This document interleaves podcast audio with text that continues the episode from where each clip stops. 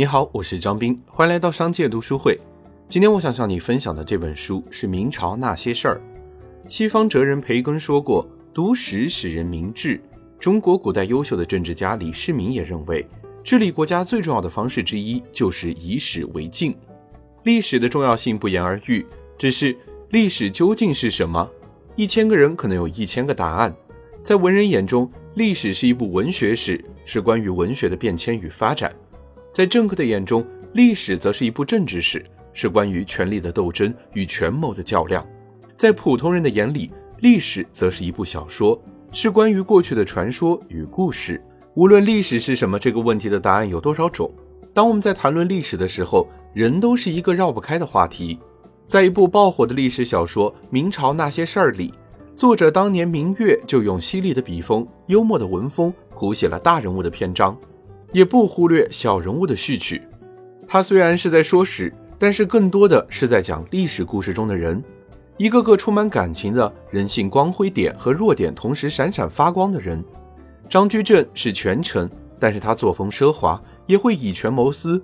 海瑞清正廉明，但能力平庸，没啥贡献。戚继光战绩彪悍，但也结交权臣。每一个大明的参与者都在他的笔下有了鲜活的生命。不同于那些枯燥的史料，作者用讲故事的方式陈述大明的皇权更替、官场起伏，给我们呈现了一个血肉丰满的大明王朝。有人对这本书的评价是：从来不知道历史可以写得这样有趣。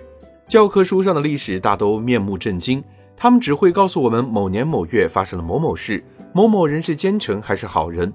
一个两三百年的朝代，向来只有几个节点以及寥寥几个形容词，譬如大唐繁荣、宋朝积弱、明朝黑暗等等。许许多多历史人物被写得单薄而苍白，因为教科书只需要他们身上显性历史性的那一点。而在当年明月的笔下，历史变得有人情味，变得生动鲜明，变得让人更能容悲喜于其中。他不是在描写历史。他是在讲述历史，带了个人的喜怒哀乐去写一朝的兴衰荣辱，带着推翻固有观念的勇气去探讨历史，去破译历史，去还原历史。更重要的是，他关注到了历史中的每个鲜活人物，对于人物的刻画是这本书的点睛之笔。在历史的背后是无数的平民，是在大明王朝下生活的农民，他们用自己的劳动和生命支撑着大明，他们才是历史的创造者。在冰冷的历史记录外，我们能看到一个个活生生的人，能看到他们的生活、心理、理想和奋斗。哪怕是奸人当道，哪怕是歪风邪气，哪怕是摇摇欲坠，总会有些坚守的人、勇敢的人、献身的人。